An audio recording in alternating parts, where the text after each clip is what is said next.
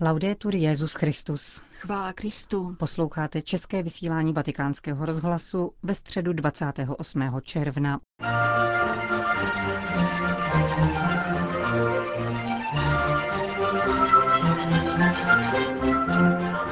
Papež František dnes v podvečer předsedal řádné veřejné konzistoři, při které udělil pět kardinálských biretů.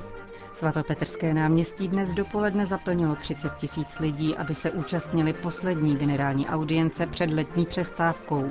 Papež František pokračoval v cyklu katechezí o křesťanské naději, která je také posilou mučeníků.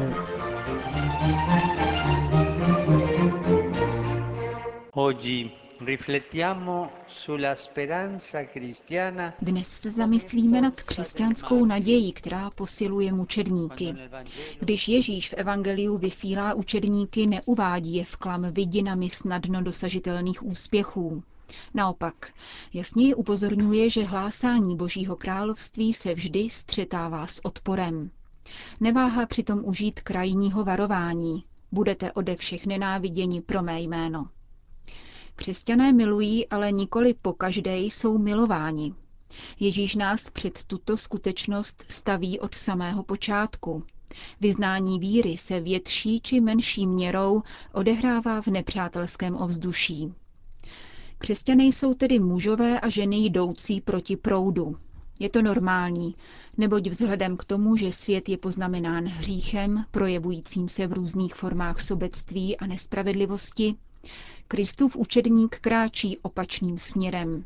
Nikoli v polemickém duchu, nýbrž kvůli věrnosti logice Božího království, která je logikou naděje a uskutečňuje se v životním stylu, založeném na Ježíšových ustanoveních. Tím prvním je chudoba. Když Ježíš posílá své učedníky, máme pocit, že spíše dbá na to, aby je vysvlékl, než oblékl.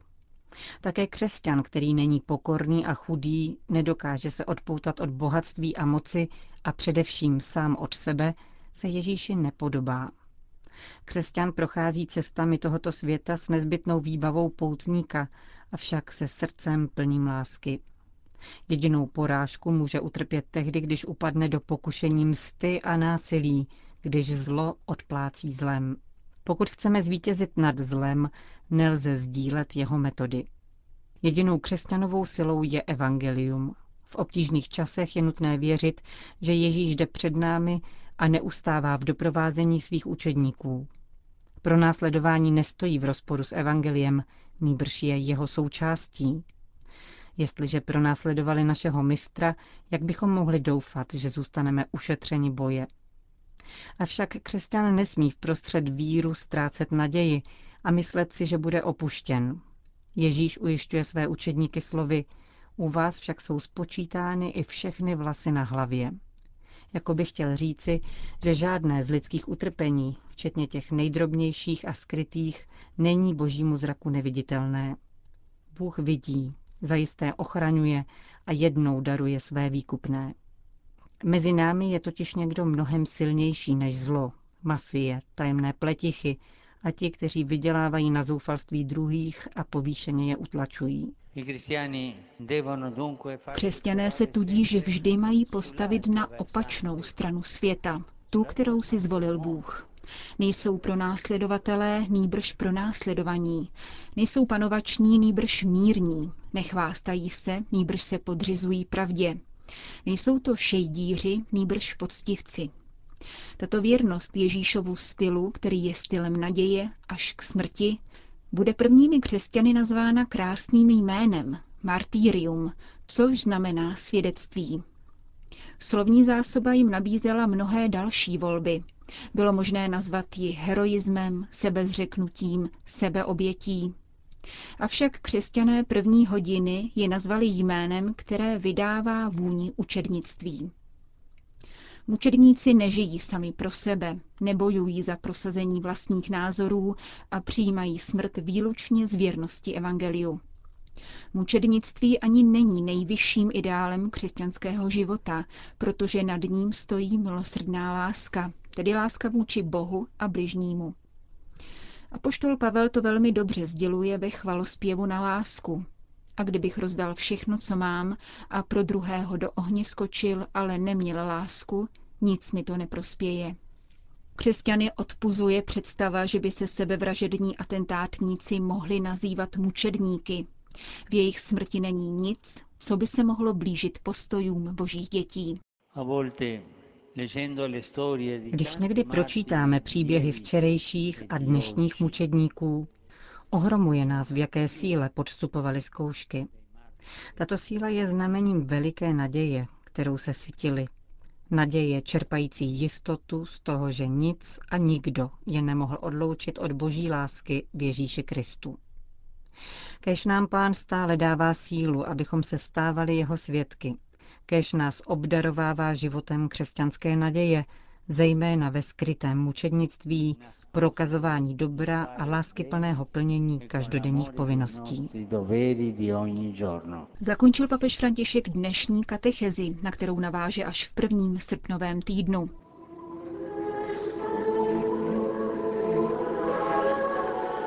Papež František dnes v podvečer předsedal řádné veřejné konzistoři, při které udělil pět kardinálských biretů.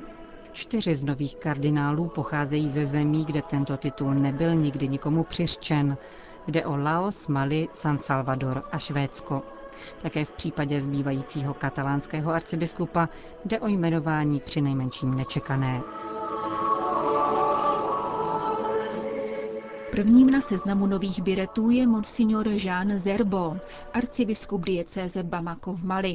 Jak oznámil svatý stolec, nový africký kardinál, ročník devatenáct set čtyřicet tři, studoval na Římském biblickém institutu a ve své vlasti vždy podporoval smíření a solidaritu jejich obyvatel. Před pěti lety byl členem občanské delegace, která se účastnila vyjednávání mezi vojenskou chuntou a opozičními stranami. Tato politická role dosvědčuje, jaké vážnosti se arcibiskup Zerbo těší navzdory tomu, že zastupuje nepatrné náboženské společenství v drtivé muslimské většině. Katolíci v Mali tvoří méně než dvě procenta obyvatel. Stejně jako Mali bude také latinskoamerický Salvador slavit prvního rodilého kardinála ve svých dějinách. Poněkud neobvykle, ale zcela ve shodě s kanonickým právem, se jim stává pomocný biskup hlavního města, monsignor Gregorio Rosa Chávez. V mládí byl přítelem a blízkým spolupracovníkem blahoslaveného arcibiskupa a mučedníka Oscara Arnulfa Romera, kterému, jak prohlásil pro agenturu S I R, věnuje svůj kardinálský titul. První salvadorský purpur není jen uznáním církve mučedníků, níbrž také latinskoamerických chudých, vzhledem k tomu, že biskup Chávez vede Národní charitu i Sdružení charit v Latinské Americe a Karibiku. Jediným novým kardinálem z tradičního katolického centra je barcelonský arcibiskup Juan José Omeja, avšak také on se vyznačuje otevřeností vůči existenciálním a náboženským periferiím a sociální vnímavostí. Z Omejova životopisu se dozvídáme, že kromě filozofické a teologické formace v Zaragošském semináři studoval v Lovani a Jeruzalémě u misionářské kongregace Bílých otců, jejíž prostřednictvím vstoupil do kontaktu s muslimským světem.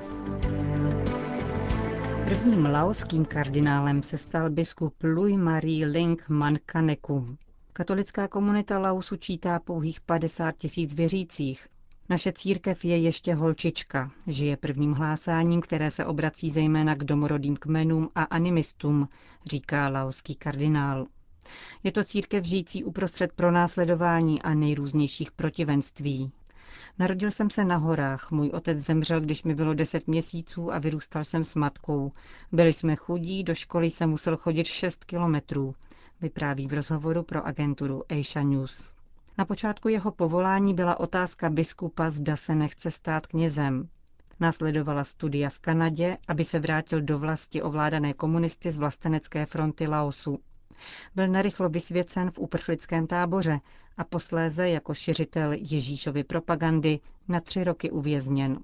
V roce dva tisíce Jan Pavel druhý. jmenoval Louis-Marie Linga apoštolským vikářem Paxe a o půl roku později byl vysvěcen na biskupa. Krátce po návštěvě laoských biskupů a Dlímina letos v lednu byl jmenován apoštolským administrátorem hlavního města Vientián. Druhým z Evropanů, kteří dnes dostali kardinálský biret, je štokholmský biskup Anders Arborelius, vůbec první rodilý Švéd na tomto stolci od časů reformace a první kardinál ve švédských dějinách. Přestože podle statistik je registrovaných členů katolické církve ve Švédsku pouhé jedno procento, podle štokholmského biskupa jich bude díky přistěhovalcům jednou tolik než oficiálních sto patnáct tisíc. Anders Arborelius se narodil v roce devatenáct set čtyřicet devět a byl vychován v oficiální luteránské církvi. Ke katolicismu konvertoval v devatenácti letech.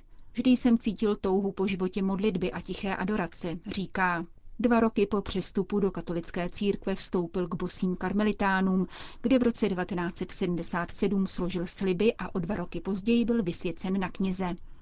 Biskupem jej jmenoval Jan Pavel druhý. v roce devatenáct set devadesát osm. Promluvu svatého otce z dnešní konzistoře vám přinášíme v plném znění.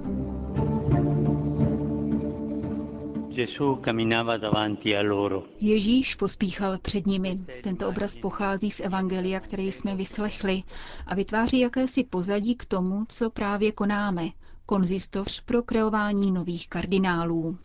Ježíš s odhodláním kráčí k Jeruzalému. Dobře ví, co ho tam čeká, mluvil o tom několikrát se svými učedníky. Avšak mezi Ježíšovým srdcem a srdcem učedníků je odstup, který zaplní teprve Duch Svatý. Ježíš to ví, proto s nimi má trpělivost, mluví s nimi upřímně a především je předchází, pospíchá před nimi. Učedníci samotní jsou během cesty rozptýleni zájmy, které nejsou v souladu s Ježíšovým směřováním, s jeho vůlí, která je v naprosté jednotě s vůlí Otce. Například, jak jsme slyšeli, dva bratři, Jakub a Jan, přemýšlejí o tom, jak pěkné by bylo usednout po pravici a po levici krále Izraele. Nehledí na skutečnost. Domnívají se, že vidí, avšak nevidí. Že vědí, avšak nevědí. Že rozumí lépe než ostatní, avšak nerozumějí. Skutečnost je ovšem zcela jiná. Je to ta skutečnost, kterou má před sebou Ježíš a která vede jeho kroky. Skutečnost je kříž a hřích světa, který on přišel vzít na sebe a vykořenit ze země mužů a žen. Skutečnost jsou nevinní, kteří trpí a umírají kvůli válkám a terorismu. Zotročení, která nepřestávají upírat lidem důstojnost ani v epoše lidských práv. Skutečnost jsou uprchlické tábory, které někdy připomínají spíše peklo než očistec. Skutečnost je systematické odepisování všeho, co se už nehodí, včetně lidí. Právě to Ježíš vidí, když spěchá k Jeruzalému. Během svého veřejného působení zjevoval Otcovu lásku, uzdravoval všechny, které opanoval zlý duch. Nyní ví, že přišel okamžik, kdy má sestoupit na dno, vytrhnout kořen zla, a proto s odhodláním jde ke kříži. Také my, bratři a sestry, kráčíme s Ježíšem po této cestě.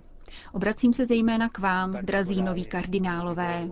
Ježíš pospíchá před vámi a žádá vás, abyste ho s rozhodností následovali po jeho cestě. Povolává vás, abyste hleděli na skutečnost a nenechali se rozptylovat jinými zájmy a jinými perspektivami.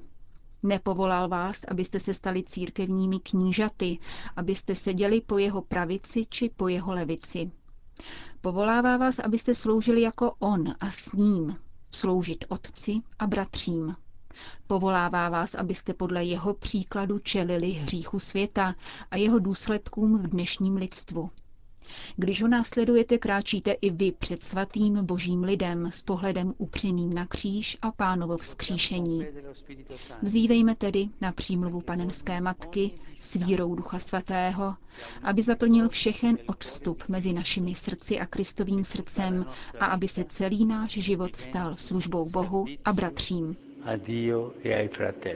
To byla promluva papeže Františka při dnešní veřejné konzistoři, při které udělil pět kardinálských biretů. Končíme české vysílání Vatikánského rozhlasu. Chvála Kristu. Laudetur Jesus Christus.